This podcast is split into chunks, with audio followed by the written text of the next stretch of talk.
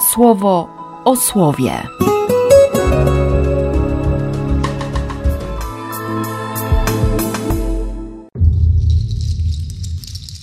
12 lutego, piątek. Z Księgi Rodzaju. Najbardziej przebiegły z wszystkich dzikich zwierząt, które stworzył Bóg, był wąż.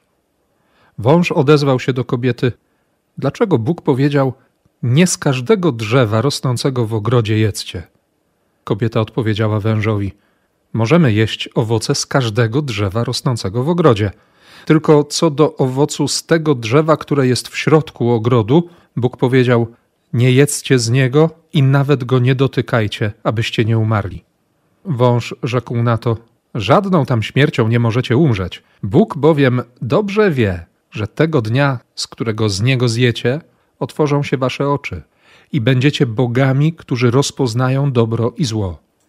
I kobieta zobaczyła, że to drzewo ma owoce rzeczywiście dobre do spożycia, że miło jest oczom na nie popatrzeć i że dojrzały do tego, by ich skosztować. Wzięła więc z niego owoc i zjadła. Dała go też po sobie swojemu mężowi. Zjedli oboje. Wtedy obojgu otwarły się oczy i uświadomili sobie, że są nadzy. Pospinali zatem liście figowe i zrobili sobie przepaski. Z Ewangelii według świętego Marka. Potem opuścił okolice Tyru i wrócił przez Sydon nad jezioro Galilejskie w głąb terytorium Dekapolu. Przyprowadzili do niego głuchego, który miał trudności także z mówieniem, i prosili go, aby położył na niego rękę. Zabrał go samego poza tłum, włożył swoje palce do jego uszu i zebrawszy ślinę, dotknął jego języka.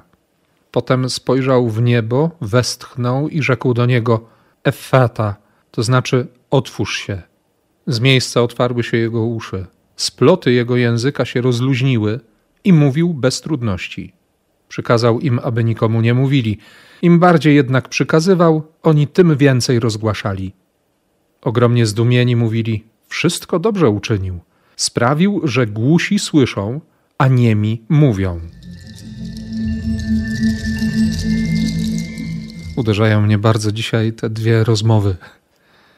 Najpierw dużo, dużo, dużo, dużo słów między wężem a Ewą, a potem no właściwie tylko jedno słowo, które wypowiada Jezus. No, w sumie trudno się dziwić.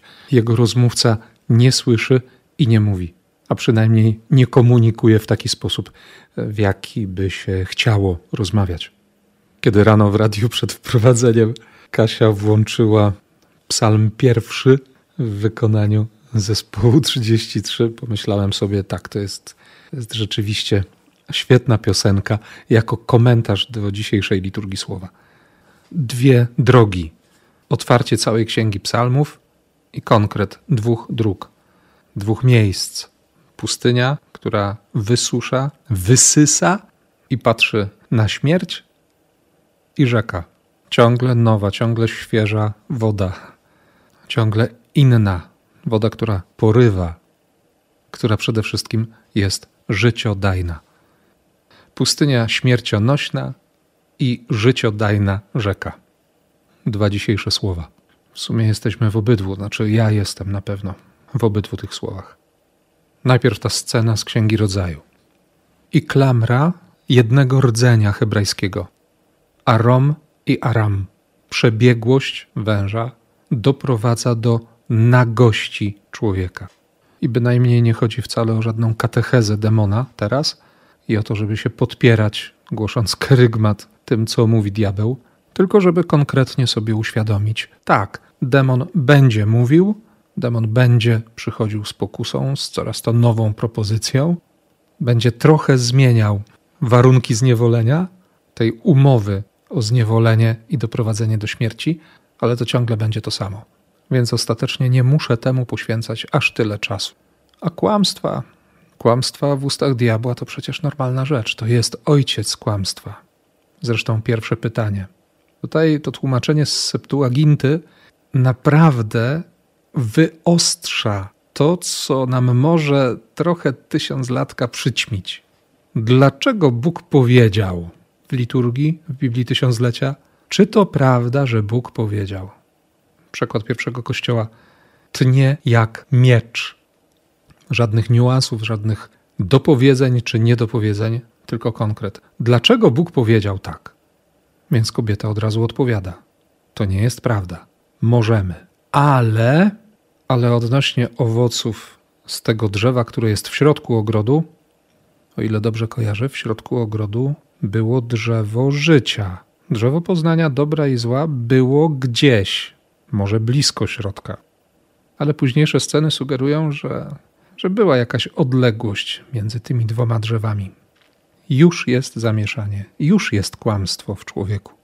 I Bóg powiedział: Nie jedzcie z niego i nawet go nie dotykajcie, abyście nie umarli. Po pierwsze, to słyszał tylko Adam, Ewy jeszcze na świecie nie było. Może Adam źle przekazał? Chyba nie. Dajemy się zmanipulować. Bardzo łatwo, bardzo szybko. I potem to przekonanie, ten miód na serce, nie? żadną tam śmiercią nie możecie umrzeć. Bo nie o śmierć chodzi, tylko o to, że to On ukrywa prawdę, to Bóg was okłamuje. Dobrze wie, że tego dnia, z którego z niego zjecie, otworzą się wam oczy i będziecie bogami. Tak, właśnie o to chodziło. Będziecie bogami. I to spojrzenie. Być może Adam w ogóle by nie zwrócił uwagi na to, jak ten owoc wygląda. Liczy się konkret, smak, ewentualnie, czy dobre, czy niedobre, zepsute, nie zepsute. No ale oczy Ewy szukają uzasadnienia tego, co już do niej dotarło, co już się tam gdzieś w głowie urodziło. Jej pierwsze dziecko. Owoce rzeczywiście dobre do spożycia. Miło jest na nie popatrzeć. Dojrzały do tego, by ich skosztować. Wzięła, zjadła, dała. Zjedli oboje i się otwarły oczy. Tyle, że nie zobaczyli siebie jako bogów, tylko, tylko właśnie we wspólnocie, w tych rajskich, najlepszych warunkach, zobaczyli nagość. Zaczęli się wstydzić siebie samych, siebie nawzajem. Nagle pustka, przeraźliwa samotność. Nie? Mieć wszystko i połasić się na więcej, na lepiej, na bardziej, ale nie po to, żeby więcej, lepiej czy bardziej kochać i poznać miłość, poznawać miłość, ale poprawić miłość. Rozmowa, która doprowadziła do tragedii. Skutki tej tragedii ponosimy i my, cała ludzkość liże rany od tamtego momentu. Ale na szczęście ta beznadziejna sytuacja i brak rozwiązań ze strony człowieka prowokuje do tego, by, by miłość znalazła rozwiązanie. Tak, na brak zaufania na ten chory dystans, na pustkę, miłość ma rozwiązanie. I dzisiaj ratuje mnie i uratowała już mnie ta nadzieja. Bo prawdą jest, że daje się oszukać. I pewnie w tym nie różnimy się tak bardzo od siebie i ty i ja, że potem zaczynamy lizać rany, że ta przebiegłość, pomimo solennych obietnic, że już nigdy, że, że nie będę, jednak owocuje odkryciem nagości, rozczarowaniem się sobą i tak dalej, i tak dalej. Ale to nie koniec. To nie jest koniec. I dlatego dzisiaj ostatnie wersy siódmego rozdziału Ewangelii Marka. Jezus opuścił okolice Tyru, wrócił przez Sydon nad jezioro galilejskie w głąb terytorium Dekapolu. Tysiąclatka tłumaczy, że przemierzając posiadłości Dekapolu. To nie jest krótka podróż. Ze dwa, może trzy dni szedł w tamte okolice, z nad jeziora, z nad Kafarnaum, a teraz wraca tydzień, może i dłużej. Ciągle wśród pogan, między ludźmi, dla których tradycja żydowska, prawo, obietnice, przykazania są być może jakąś zdobytą już wiedzą, ale to się w niczym nie przekłada na ich relacje z Bogiem. Na szczęście tych wszystkich pogan nie można wrzucić do jednego worka albo potępiać w czambu, bo są ludzie, którzy mają w sobie wrażliwość na cierpienie, na biedę, na problemy innych. No i przyprowadzają takiego człowieka z problemami i trudnościami. Głuchy ma trudności również z mówieniem. No i proszą tak, jak potrafią. Połóż na niego rękę, to będzie zdrowy. Takie zwyczajne, cudotwórcze działanie. Tego się spodziewają pewnie. Mnie dziś to słowo bardzo mocno powiedziało od rana, że, że po pierwsze nie mogę do wszystkich przykładać kalki wiary i oceniać ich pod tym kątem, pod kątem mojego spojrzenia na Boga, albo nawet spojrzenia Kościoła. I co z tego wynika? Nie mogę patrzeć na innych jak na gorszych, a łatwo się potępia. Łatwo się odsądza od czci i wiary. Prosto jest odebrać nadzieję. A to, co robi dzisiaj Jezus, to jest, to jest znowu wszystko nie tak. Najpierw wyprowadza tego człowieka na zewnątrz, poza tłum. Przez chwilę obaj byli w centrum. Ale ten głuchy, który ma trudności z mówieniem, potrzebuje doświadczenia relacji. Ostatecznie to jest potrzeba, którą i ty, i ja mamy w swoim sercu. Muszę się przekonać o tym, że Bogu zależy na mnie. Ja potrzebuję tego sam na sam.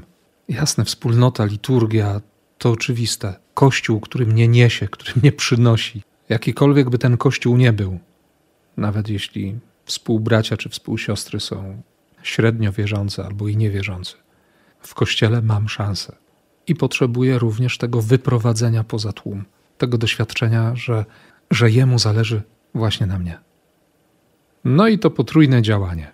Palce w uszy, zebranie śliny i dotknięcie języka, spojrzenie w niebo, westchnienie i słowo.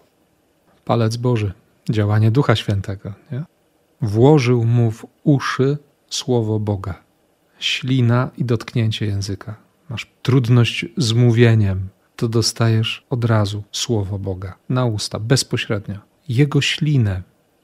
Ślina, chleb, pajęczyna, tak i, i można leczyć rany. Choć tutaj nie o to, nie o to chodzi. Bóg położył mu słowo na ustach. Nie trzeba było tego doświadczenia Izajasza, żeby wypalić, bo przecież nieczyste wargi. Poganin otrzymuje na język słowo Boga. I dopiero wtedy odniesienie do Ojca, krótka modlitwa i słowo. Jedno słowo. Efeta. Otwórz się. Nie potrzeba długiego dialogu. Wystarczy jedno słowo. Bogu wystarczy jedno słowo, żeby wszystko zmienić. Wystarczy mi jedno słowo Boga. Nie przez wzgląd na swoje wielomóstwo będziecie wysłuchani. Trudne to jest. Ale ten jeden znak pomógł wszystkim, wszystkim, którzy tam byli. A nie mówią, wszystko dobrze uczynił. Od razu miałem skojarzenie z pierwszym opisem stworzenia świata i widział, że wszystko było bardzo dobre i piękne. Poganie zobaczyli, jak działa Bóg. Spojrzeli na to wszystko oczami Boga. Oni zaczynają ogłaszać Ewangelię. Ten znak uczyniony dla jednego człowieka to jedno spotkanie, bardzo osobiste, zmienia życie i zmienia sposób postrzegania, nawet sposób myślenia tych wszystkich, którzy, którzy wtedy towarzyszą Jezusowi. Oni się nawracają.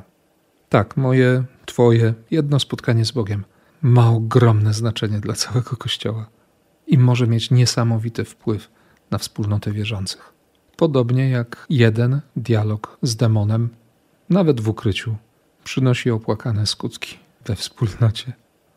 Zatem dobrych dialogów Ci życzę i zdolności do usłyszenia tego, co najważniejsze, tego jednego słowa Boga, tego słowa, które na dziś przygotował dla Ciebie.